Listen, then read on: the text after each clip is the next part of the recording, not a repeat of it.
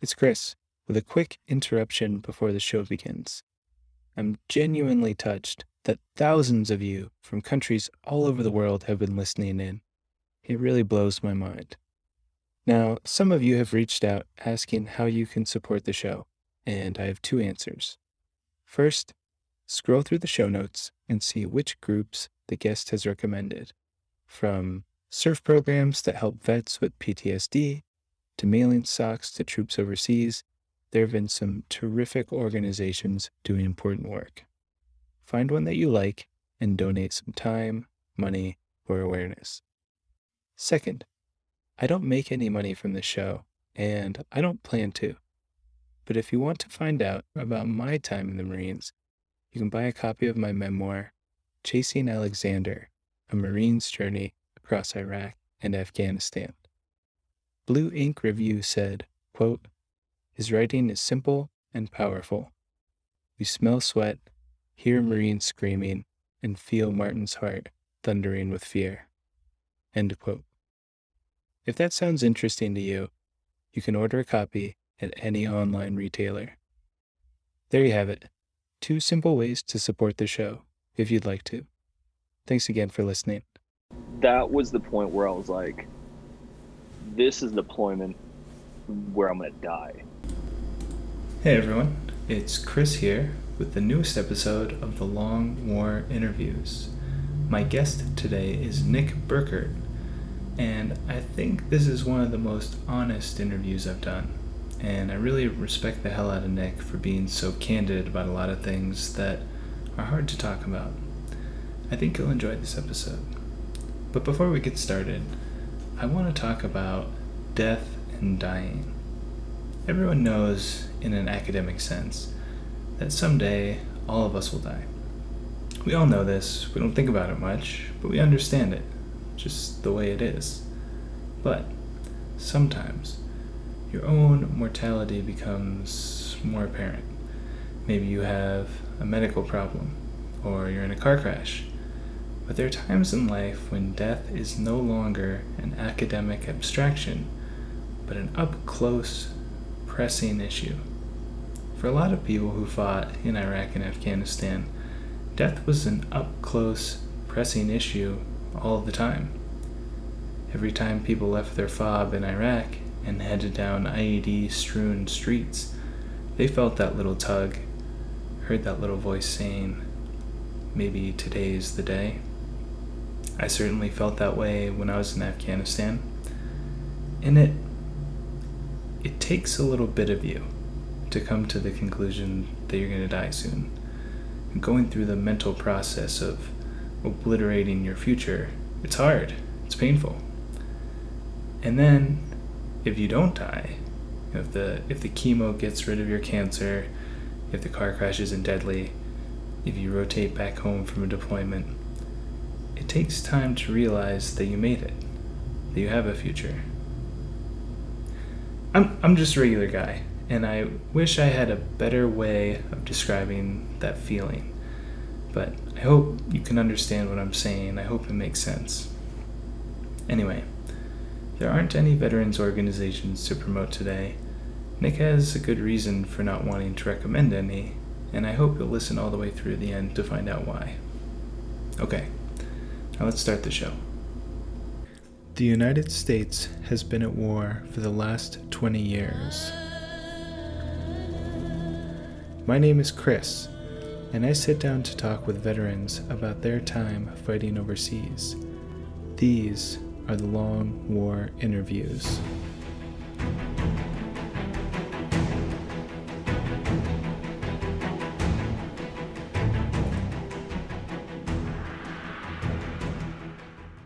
My name's Nick Burkert. I served in the U.S. Army from January of 06 to October of 2017. Spent most of my time with the 82nd Airborne Division. I was 19 Delta for the Army. It's a Cav Scout.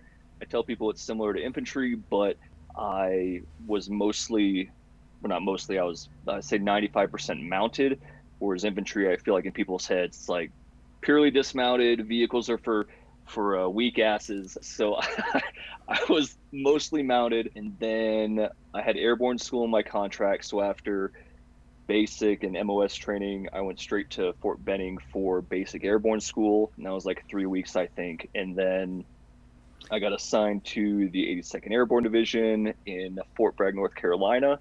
Do you want to maybe talk a little bit about you know the 82nd Airborne, a little bit about Airborne? Like it's a very historic unit. I'm sure a lot of listeners have heard of it, but maybe just like you know what's its legacy and kind of what what's their mission.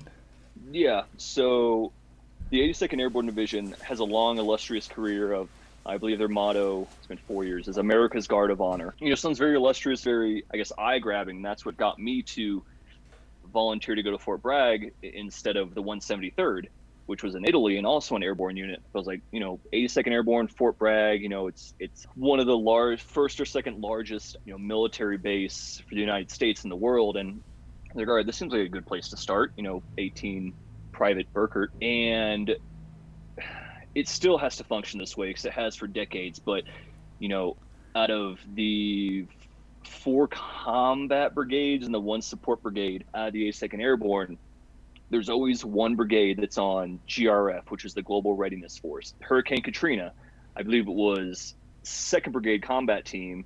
Even though they were a combat element, they went and supported Katrina in a non-combat role just as a humanitarian effort. And then with the earthquakes in Haiti, I can't recall when that was, but the Haiti earthquakes, same thing. Our GRF, not mine, but the 82nds, deployed to Haiti in a humanitarian role to help with the efforts there in, in the aftermath of those, you know, devastating earthquakes. Sorry, earthquakes?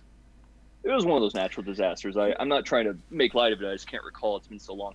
So the the catchphrase is always, you know, on 72 hours notice, that, you know, the GRF can be wheels up on their way to any corner of the world within that time frame and you know if that grf deployed you know the backup grf you know would take its seat in first god forbid two grfs from you know a, a division have to deploy in two separate you know conflicts or, or humanitarian efforts but yeah it, it's earned its title just based off of the historic battles that it's been a part of you know to the point that you know the airborne drop zones on Fort Bragg are named after some of the famous ones. Normandy is the only one that's coming to mind right now. So, and more specifically to answer your question about what airborne is, so you know, basic airborne, it's by title the basic airborne course. So the school is at Fort Benning. It's three weeks long. First week they call ground week. Uh, you're pretty much just learning, pretty much just learning how to put the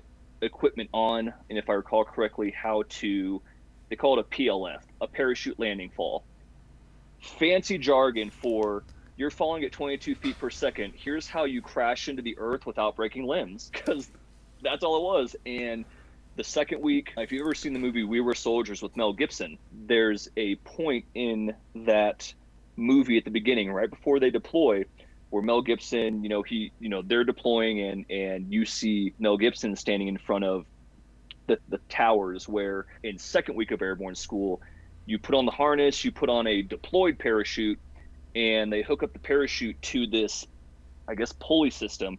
It pulls you up this tower and then it lets you go. And you know the intent is you're going to do that that plf that parachute landing fall. When you hit the earth you know it's better to do it. They drop you do the plf it's a much more controlled environment. And then assuming you've made it that far airborne school is not hard, but assuming you've made it to this point, uh, third week is jump week. So you do a Hollywood jump, which is just the parachute, no combat gear, no rifle, nothing, just the parachute, and, and we would call it Hollywood. I believe we did three Hollywoods, one full combat gear, and then the fifth jump was to qualify and earn your wings. And you did that on graduation day. You jumped into the drop zone, full combat gear you come, you are essentially walking into graduation where friends and family could be waiting. And at the time, they're still doing, If you've heard the phrase blood wings. It's been kind of, yeah, they just pretty much smash the wings into wherever they have to be sitting, into your collarbone, below it. Just, yeah, it was a rite of passage. And, you know, I, I'm sure they did away with that, you know, all these years later. But, you know, after that, I wish it was higher speed than it is because people think, oh shit, you were airborne, like you weren't like the whole face mask for oxygen and jumping out and deploying your chute. Like, no, you're thinking like Halo, like special forces. Like, think of the kid with the helmet on, and that's what airborne was to me. Like you got the super buff guy doing the halo jumps with SF, and then you got the special kid wearing the helmet, and that was us. And what we, it was a static line jump. So for people that don't know, it's it's cable that's hooked to the parachute that's packed on your back. This cable hooks to the static line that is in whatever aircraft you're jumping from. And when you jump out, it's really hard to mess up. You jump out, that static line extends from the chute, it deploys your chute, and then you're just floating down and, and you do your PLF, you know, when you get there. So I'm not diminishing it. I loved it. You know, I love being part of the A second. There was a huge sense of pride aside from the cool guy units like Special Forces, CAG, you know, the Rangers, stuff like that. I think for regular Army units, the 82nd, you know, was really unmatched, and and I truly loved it. I would have spent my whole career there if I could. I get that. Do you want to? I was thinking maybe for this next part, talk a little bit about your two pumps through Iraq, kind of what you did, how it was different on each of your tours, and then talk about Afghanistan more or less. You yeah. know.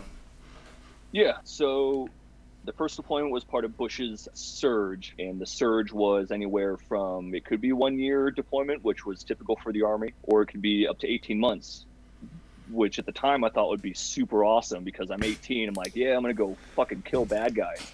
But 18 months, looking back, knowing that I did 14 and a half, I'm like, Jesus Christ, it is fucking terrible. But our mission in Iraq, we're in the Nasiriyah area. The base we were at is was Combat Support Center Scania. It was the last fueling stop.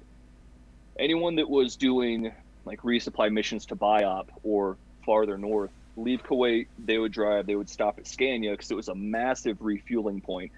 And then the next day or so, they would make, you know, the last leg of their journey to whatever northern area that they were traveling to. So our main role there, Scania was literally bordered against MSR Tampa.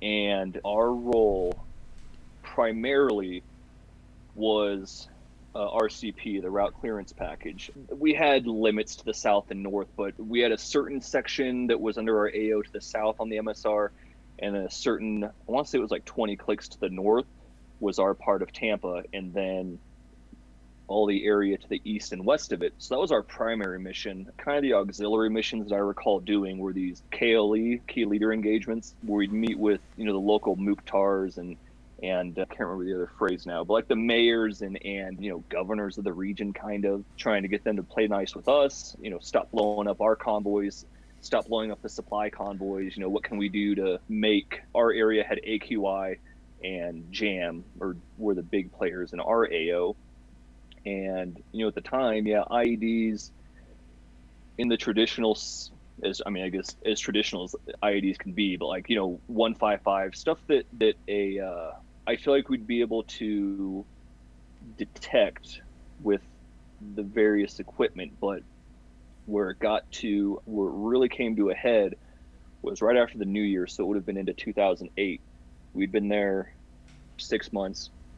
Um, my platoon leader at the time, Lieutenant Schultz, recently got promoted to first lieutenant, and he ended up getting promoted in position as well to our XO. So he was our XO, but at the end of January, January 31st, we took, we always took mortar fire.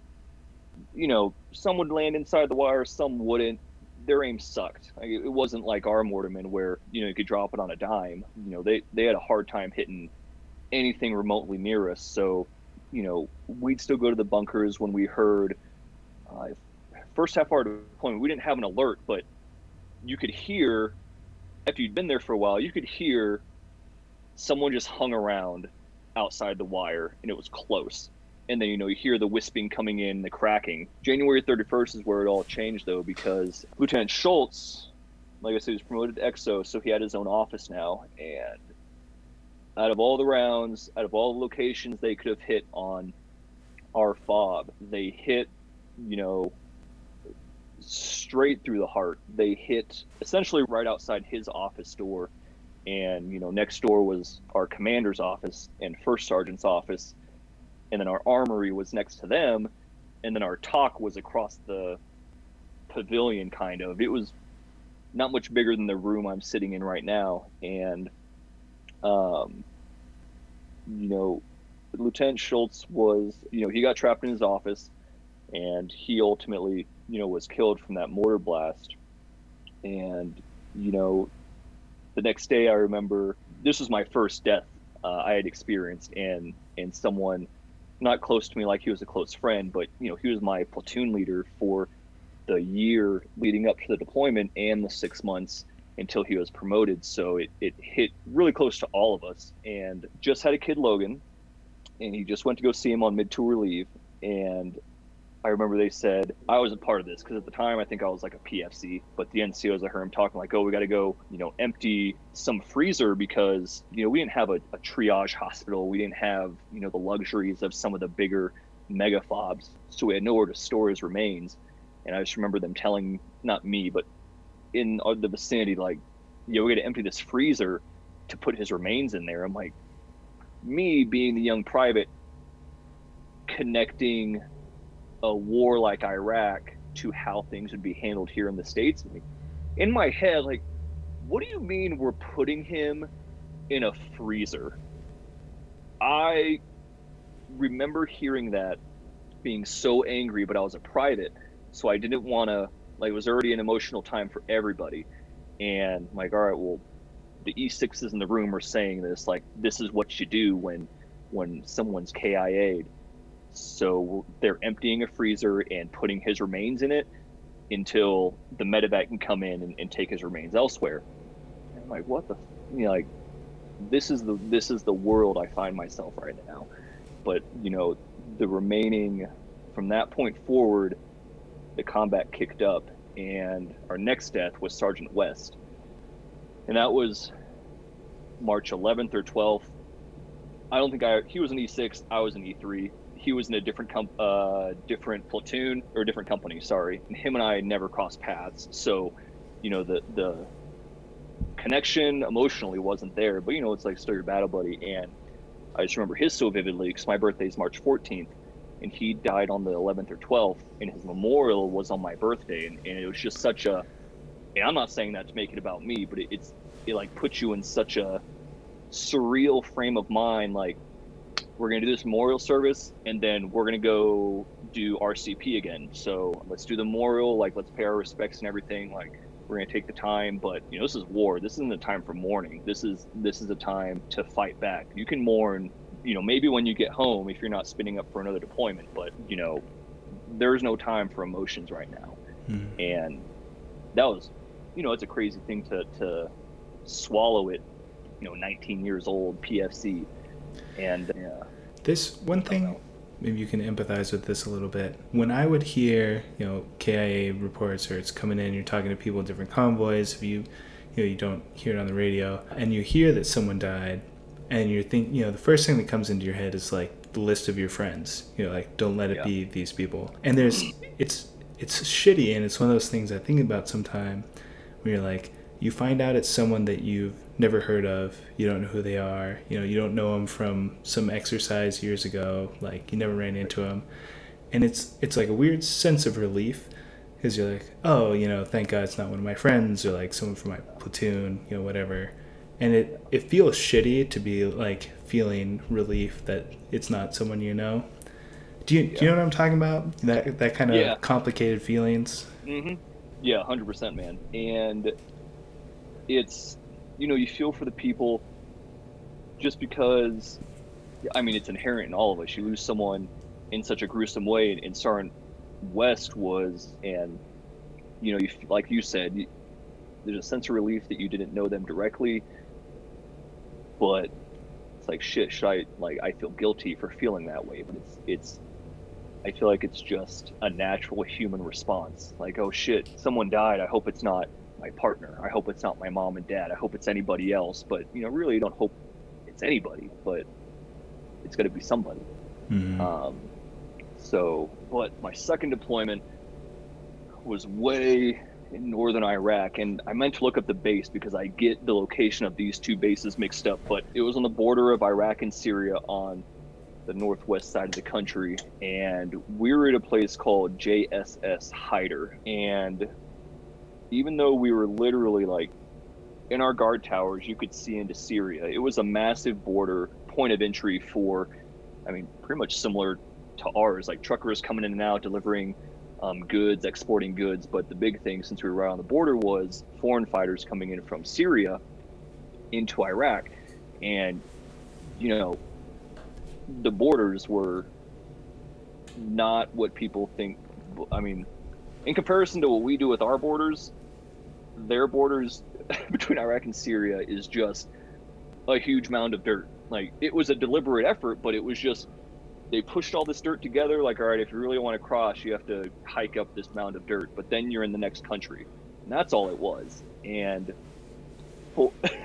foreign fighters would would come from Syria into Iraq, so ours was border interdiction, not the point of entry, but the illegal border crossings. And, and to this day, I just describe it as we were border patrol for a year. But yeah, so my second rotation to Iraq, I, I think was, you know, we didn't lose anybody from our squadron that I recall. Injured a, a few, not my platoon, but a, a few gunfights here and there. You know, we, one night, my memory sucks about a lot of things with deployments these days, but it was April 2nd of 2010 no idea why I remember it that specifically, but April 2nd or 3rd of 2010, we were doing a border interdiction night, set up multiple OPs with our four or five trucks, and we waited. And my gunner, I still talk to him today. He had the, uh, LRAS with the 240, I think, and he's like, "Hey, Sergeant B, and the other two NCOs in the truck, you know, I got movement at at, at this system." I'm like, in my head, like fucking seriously, like this mission sucks. Like this is a mundane, boring mission. Like now we're gonna have to get out of the trucks, hump up these mechs. We're on the border, like these these mountain dirts of moon dust. Like Maldy, you this better be legit. I swear to God, I was pissed because it's like midnight, one in the morning at this point. He's like, "No, sorry, I see somebody." I'm like, "All right, whatever." I was only an E5 at the time, so Sergeant White was our section leader, and then Sergeant Markham was the other team leader with me, and then we had our lieutenant. He was terrible. He was a West Point graduate. Hate West Point graduates, but we all dismounted, and this lieutenant's like, "This is my first time being in some shit." So very, Sergeant very White, Sergeant boot lieutenant kind of thing to say. yeah, I guess gonna be real like, hey, you know, maybe Sergeant White and Sergeant Markham, you know, hug wide to the northeast to flank him to the southwest.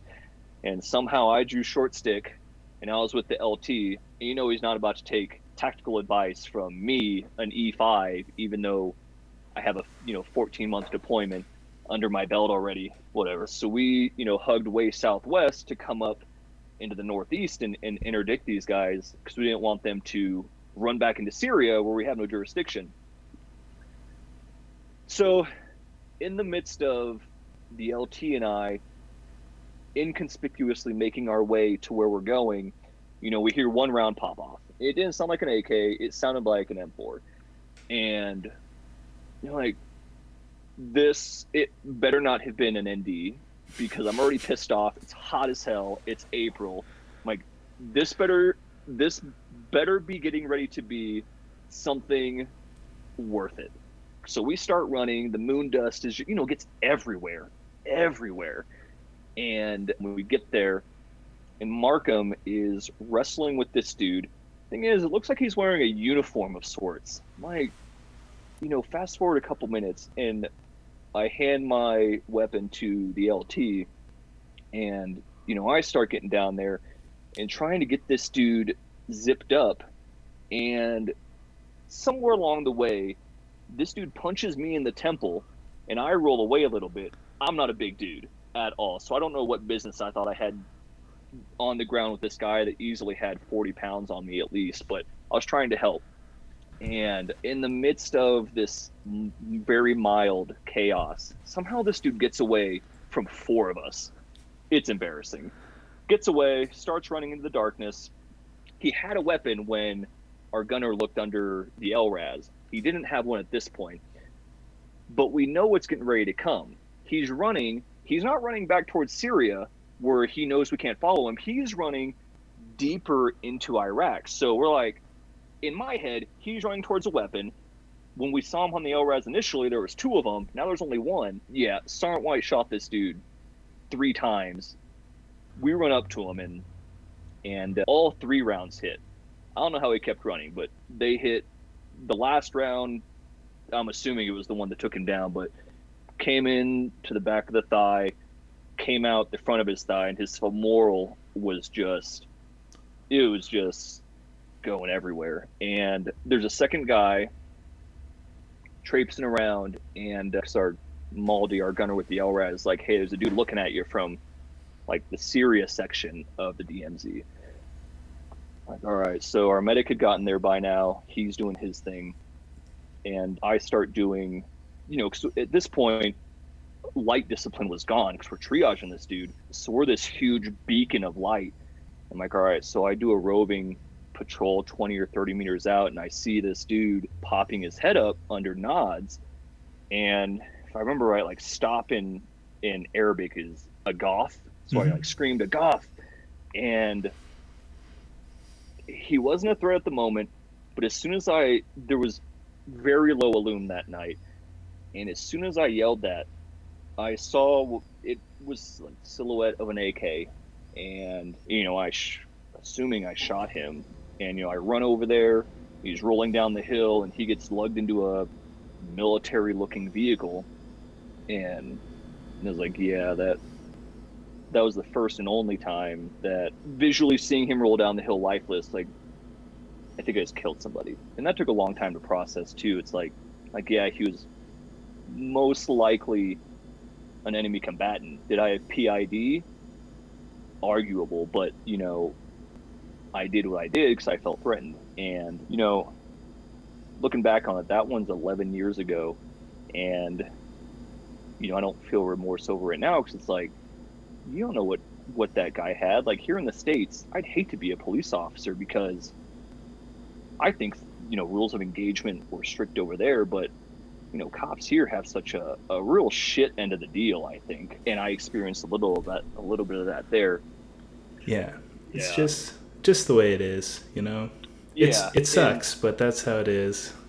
Yeah, it's just the reality, and and the rest of Iraq, there was there was this and that event that happened that you know nothing significantly notable you know thankfully our brigade didn't lose anyone that deployment and as far as afghanistan you know i'm happy i went but a lot of the turmoil that you know i still deal with today a good 80% of it is you know what happened in that in such a short period of time march to september of 2012 in eastern afghanistan in ghazni province you know it was that was the point where i was like this is deployment where i'm going to die. And and i don't mean that in a trivial or or you know dramatic way like the the thought i had right around june was yep like this operation that's going sideways in a unprecedented way up until that point like this is what's like my parents are getting that knock on the door in a few days because i'm dying today. And in the moment i fully believed it. So what happened was it was june ish and it was supposed to be a supply route simple there and back from our cop to every squadron of cavalry, at least with the 82nd, has one infantry company attached to them, which was always Charlie Company. Alpha and Bravo troops and headquarters was at Cop Bond, and then the infantry company was at Cop Giro. And uh, they were living more rustic than us. Not that we were living the Ritz, you know, lifestyle, but they, they were really roughing it. So whatever the situation was, we were going to resupply them. I don't even remember what we were resupplying at the moment, but it was a ground operation. You know, we did the battle rehearsal, you know, the different phase lines and checkpoints. You know, we're stopping it. I think it was actually called super fob. Like that was the name of this in between fob that we were stopping at to refuel, resupply before the last leg of the journey the next day. Um, it was supposed to be routine. It was like a supply. It was a supply mission, so it was like a hundred vehicles deep. So we're not tactical in my eyes. We're rolling it, you know, 15 miles an hour, 20 miles an hour. Straight line distance, it was only 12 miles.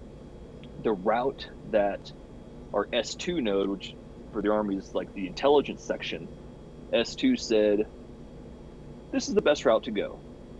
Cool.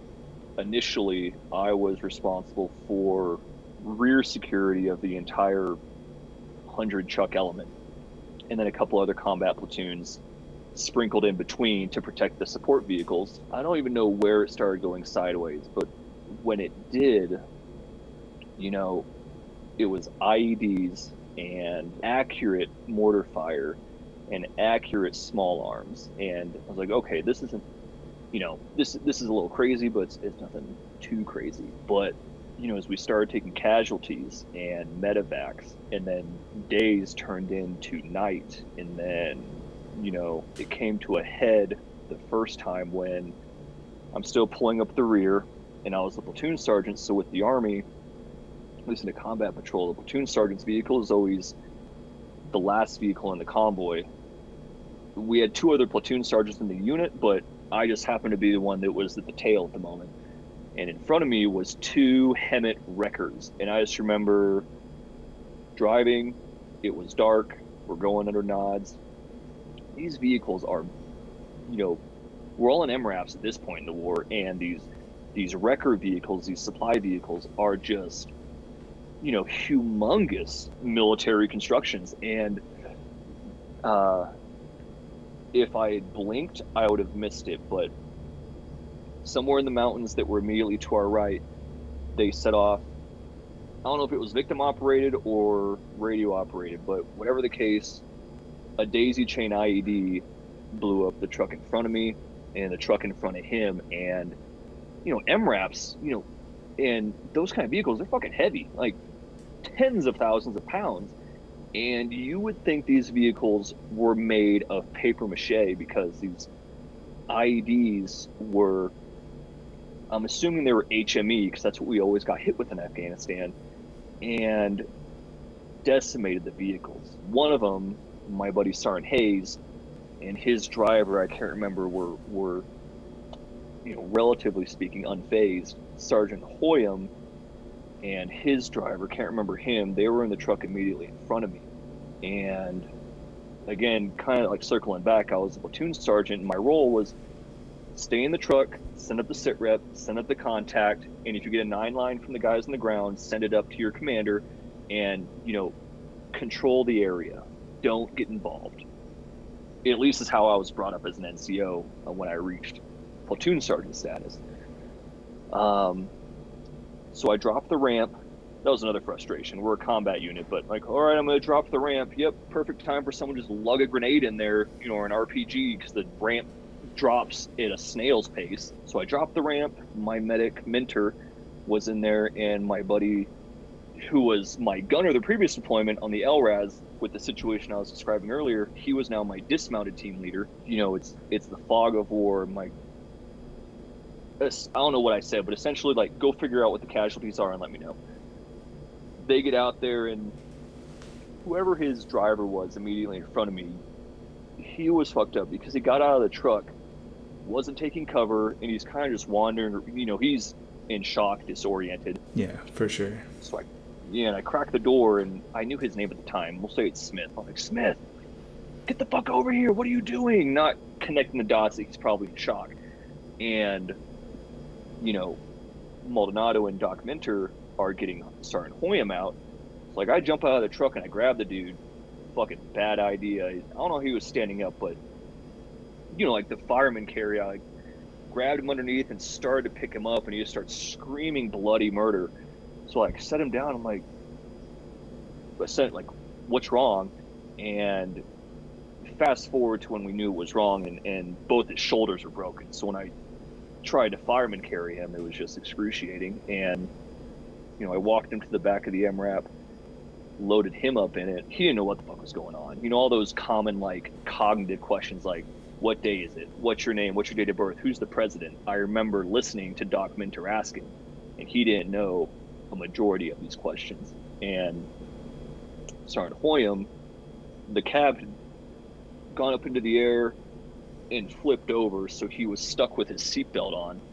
One of the only people to wear their seatbelt in a truck in Iraq or in Afghanistan. So we had to cut his belt, and you know he's screaming. He's like, "I can't feel anything. I can't feel anything." And and you know, he looked, he wasn't in good shape, and you know, it's a fine, it's a fine line between where uh, you want to rescue somebody and get him in the vehicle and get him medevaced, but at the same time, to get to that point, you have to cause them pain that you probably can't even comprehend.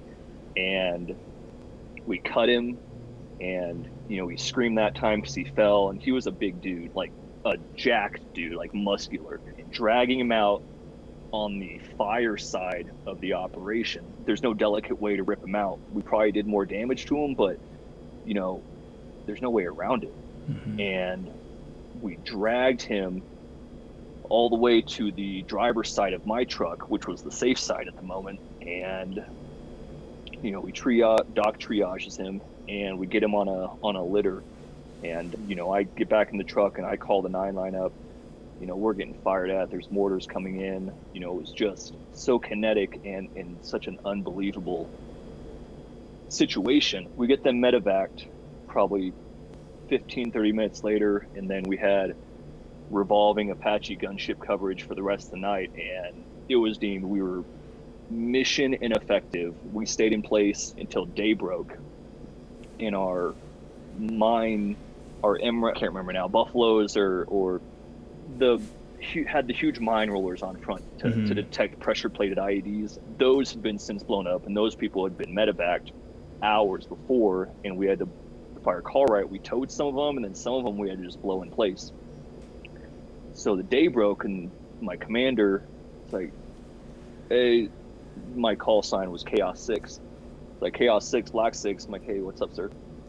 Like, hey, so your element's going to go ahead and lead us into Giro, and we're probably about, you know, three clicks away. We were close, and every lead vehicle up until that point had been decimated, and uh, every occupant had been medevaced and got it, copy. Mm-hmm. And it was that moment where it's like, okay, like every other vehicle that's blown up so far has been a vehicle it's more or less designed to take those huge rounds. My little MRAP's just gonna get fucking decimated. And it's like this is, you know, is this gonna be the day I die? You know, and I'm fucking 24, 25 at the time. Like, is this the day that I don't come home and then I don't get my guys home. And I remember still to that day, and it's hard to talk about because I'm like, that's that's what's going to happen. Like I'm going to die today, and so are my guys, and it's my fault. And you know, I'm not religious whatsoever anymore, but somehow we made it. Um, made it to Giro. The mission was a complete failure because all the supplies we were going to take are the vehicles that were blown up before they started attacking the combat vehicles. So the mission was a complete waste of money. And not to look at it like that, but it was tens of thousands, if not a few million dollars, for what? For a waste of quality of life. Sergeant Hoyam, he ended up being paralyzed from the waist down to this day. And, you know, the next leg was all right, now we got to get home, but we can't go back that way because we got our ship pushed in. So, what way are we going now? Whatever way our S2 said to go, we went. And you know, it was like we didn't even get all our vehicles outside the wire to come home before we started getting fucked up again. Like, dude, what is going on? And, you know, it got to a point where I'm like, you know, calling my trucks, like, you know, give me a status on your ammo to my other truck commanders. You know, like black, black, out of ammo, less than black, you know, you know, 50 cal, like the barrel's turning fucking blue. So can't, you know, warping the barrel so we can't use the crew serves and you know down to personal m4s I'm like what the like this maybe I was naive, but I was like, it is 2012. Like this kind of combat doesn't happen, but it was in the most gruesome way. And and it got to a point where our foe, our forward observer, we had everything on station. It felt like for that short period of time, the war was right there, and we had every air asset that, that we could have wished for. And I don't say that as a good thing because it's shit that we had to request it. And the only thing that saved us, I feel like, is an F 16 did a dry run on the nap of the earth and didn't drop any munitions, but you know, you see a fixed wing coming in, the enemy knows that we have that at our disposal at the moment, so it kind of subsided everything going on. But you know, for those few hours, it's just they're they're strategic and they're methodical and they knew the strategy by watching us over 10 years and it's like behind us front of us we're kind of pinned in it now. We can't go backwards. Now we can't go forward. And now we're getting mortared and rpg'd and small arms fire. It's like these guys are organized. The taliban is not one to fuck with i don't think. And i think the U.S. military for at least a, a certain number of years underestimated what the Taliban can do, and I can never get over that. You know, we made it back. The mission, like I said, it was a failure. You know,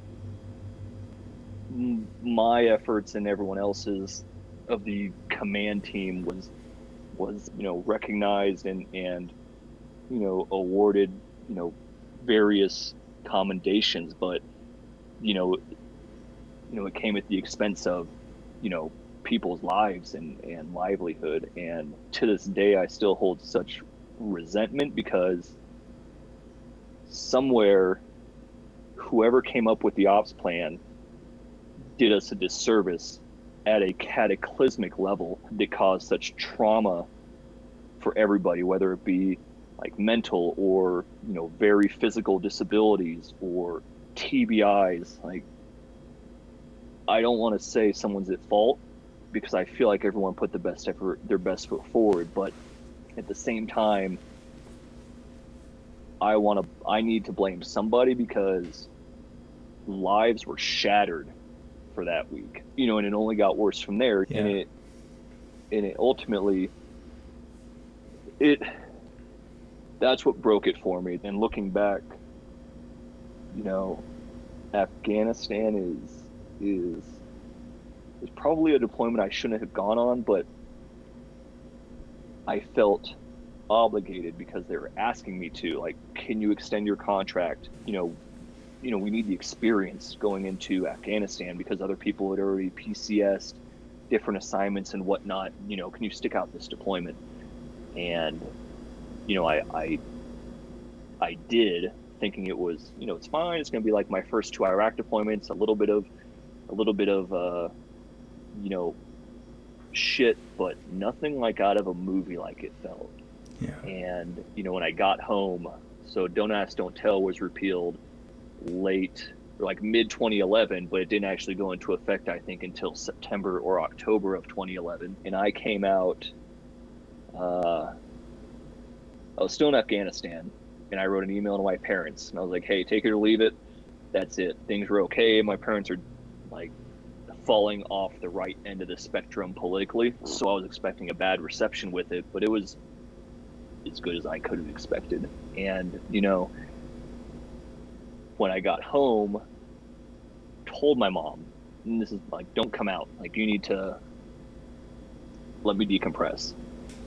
Uh, to this day probably one of my biggest embarrassments and regrets even though i couldn't help it and and there was a reason behind it but she came to see me redeploy to the states and she was in the house that i had just rented and i don't even remember where this stemmed from but you know she's my mom and i fucking exploded on her and i don't even remember don't even remember what we were talking about i just I was like, go the fuck back to Alabama. And I was, I know there was a mental health reason behind it, but still screaming at my mom. Like, she's done nothing but supported me, sent me care packages, loved me to death, you know, and I just gave her the worst. Like it was embarrassing, and you know, it's, it's that moment I didn't quite realize. Like I got shit going on. I was like,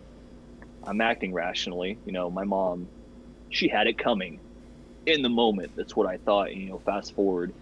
Now it's been nine years since that happened, and you know, it's how shameful. You know, even though you know, blame it on PTSD or you know, battle fatigue, whatever you want to call it. It's like in my head, like you should have known better. Like it's your fucking mother. She doesn't deserve that. And I have since apologized to her, and she'll probably watch this and start crying because because she knows it was such a terrible, you know, terrible time. If it makes yeah. you feel any better, I had almost the exact same thing happened. No one came home, no one was there when I got back from Iraq, but my dad surprised me coming home from Afghanistan. And yeah, I was livid. It's like you you're just not ready to be a person around your family. You know, you need to hang out in the barracks, like drink a bunch, just kind of like get get your feet back under you. You know, feel comfortable. You know, yeah. so that you don't see trash on the road and think it's an IED. You don't hear like right. Artillery booming on the other side of the base and hit the deck. You know, it's it's cool that people are so willing to come home and see people home. That's like a very patriotic thing, and like I'm sure you know they miss us as well. But man, that sucks. I couldn't imagine being the people that you know go home to a spouse and kids. Like, nah. Yeah. I I could nah. never have done that. No, and and that's a great example. Like, at least I was single at the time, and my mom ended up going home. But yeah, coming back to immediate like, all right, hun, like you know, welcome back. Like, can you take the kids to school day? You know, it, it, it takes years. You know, I'm still dealing with it. And, you know, where I am now compared to, you know, 2012, you know, I'm proud of myself. But, you know, two weeks reintegration doesn't mean you're, you know, a okay to hang out with the family again. You know, yeah. it takes a lot of work. Yeah. So I was in the 82nd for seven and a half years, and I did recruiting for the last four and a half. And it's it's weird to see that side of it because yeah, recruiters are exactly as as advertised, but trying to break the mold from it. You know, it's hard. The issues with recruiting, I think, of any branch, the issues are systemic. You know, you you have a mission to meet, a quota, and it's either you sacrifice a piece of your career by not depping the required numbers for the month, or you dep some people that you aren't really proud of. Like they meet the mm-hmm. requirements, they can come in, but you'd be pissed if they came to your unit. And you know, it was a weird balancing act from it. So, and I did recruiting in Nebraska. I requested the Denver Battalion, and I got the Denver Battalion. They're like, "All right, cool, you're going to Kearney." I'm like, "Where the fuck is that in Colorado?" Like, "It's not. You're going. You're going to Kearney, Nebraska, middle of nowhere." And I looked it up. Like, there is nothing you have to zoom out on Google Maps probably three, four times before you see like a major metropolitan area. I recruited in Kearney for three years as just a, a, a worker bee, and then there was a they called it a center leader, like running an office. There was a center leader position opening up three hours east in Omaha, and it was the same company. So I got with my first sergeant, like, hey, first sergeant Barnes, Millard, which is West Omaha, like Millard needs a center leader, and right now you got I don't remember her name, some female E7 that I couldn't stand. Like you got her running Millard right now. I just converted to be a permanent recruiter because I, I, I really couldn't risk deploying again. It sounds like a shitbag thing, but the three deployments it just it whittled me down to you know bare bones. I couldn't do a fourth deployment, and it's like yeah, like let's try and get you to Millard. So I, I got to Millard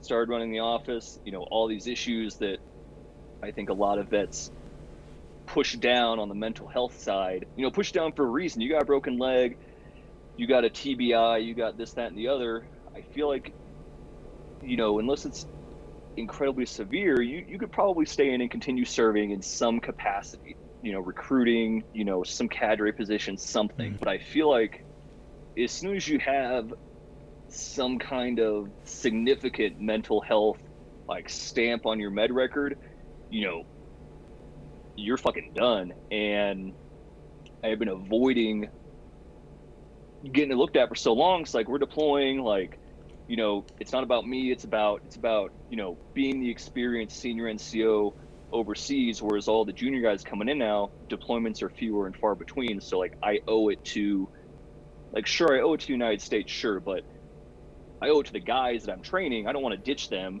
and they go over there and like, oh, I'm gonna go chill in a recruiting office. So, you know, I, I was wanting to do my part, We just got to a point I couldn't give anymore, and took over that office. Was in that position maybe, shit, four or five months, and I told that same first sergeant like, hey, you know, I, I got some things going on. I'm having a hard time, you know, masking and you know I think I need to to talk to somebody, and I don't want to say it because mm-hmm. you know like I say it's gonna torpedo your career, and uh, you know start talking to someone at Offutt Air Force Base that was in Omaha, and you know fast forward like another five months, and they're like, all right, well you know you have you know PTSD and a handful of other mental health issues. I'm like, yeah, but I'm managing fine. Like that's why I came to recruiting. Like I can do this. I just need yeah. help getting to a, a, a better space, and I'm good. I'm like yeah, but if you're considered non-deployable, which I ended up being, the Sergeant Major of the Army at the time, Sergeant Major, think it was Sergeant Major Dailey. It's like if you're non-deployable, you know, you, you got to get out. Like I've got almost 12 years in. Like I can't get out. Like, I want to. Like, I I was devastated. You know, fast forward. This was.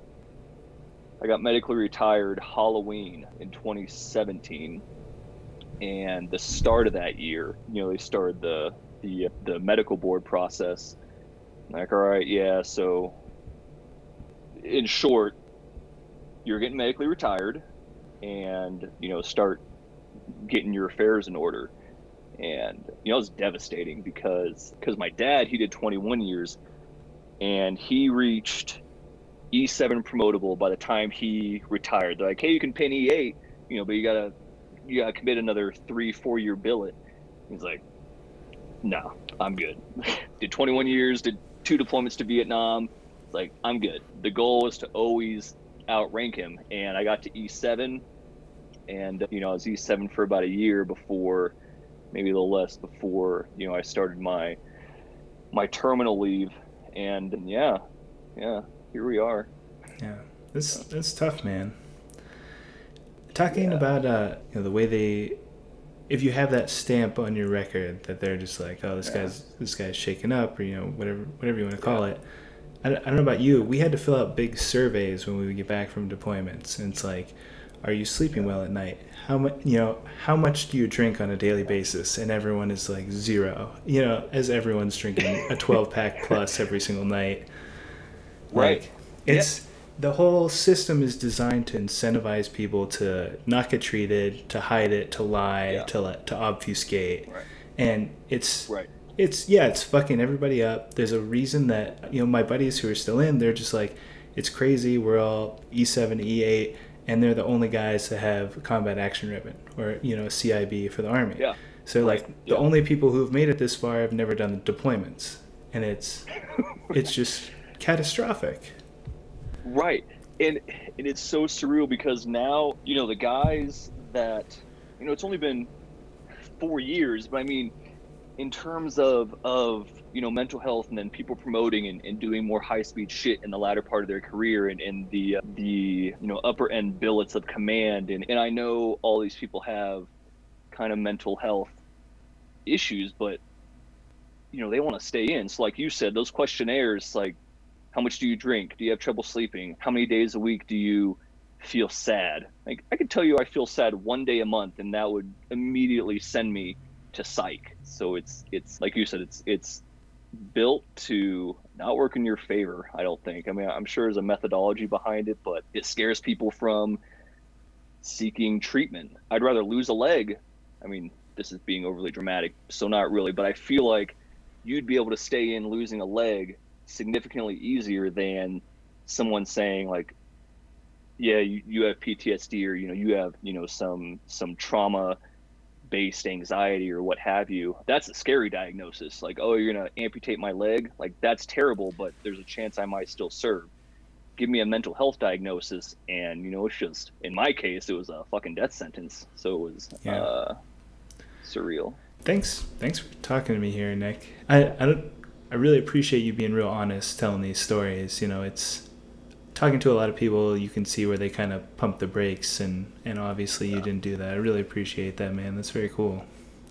Sure. Yeah. I, uh, I like what you're trying to do. Yeah, bridging bridging the gap because yeah, I think it I think it needs to be done. Yeah. And if if you have any organizations you want to promo, you know, I don't necessarily have any any organizations that I vocally or staunchly support. I think I'm still trying to find myself with being so recently medical retired, you know, in my eyes anyway. And, you know, I'm trying to settle some things out within myself before, you know, I, I, I venture out and, you know, I guess expose myself to the elements that are, you know, veteran organizations. Probably has to do with a little bit of me being, you know, gay and, and some of the stigmas that, that kind of from that, you know, there's there's character judgment in, in I think gay veterans and and you know I don't know if a lot of organizations are the mainstream ones are are quite there yet. You know, I'm not your stereotypical, let's say, gay guy, but you know, it's a hard pill for someone to swallow, and uh, you know, some of that discrimination I've experienced. So, not quite ready to test the waters with any vet organizations that you know might not be supportive or you know neutral about it. Yeah, that's that's totally fair, man. That's again, you're just a very honest guy. Appreciate that. yeah, for sure, man. No problem. Nice talking to you. I mean, you too. All right, that's it for today's show. I want to thank Nick again for being so candid.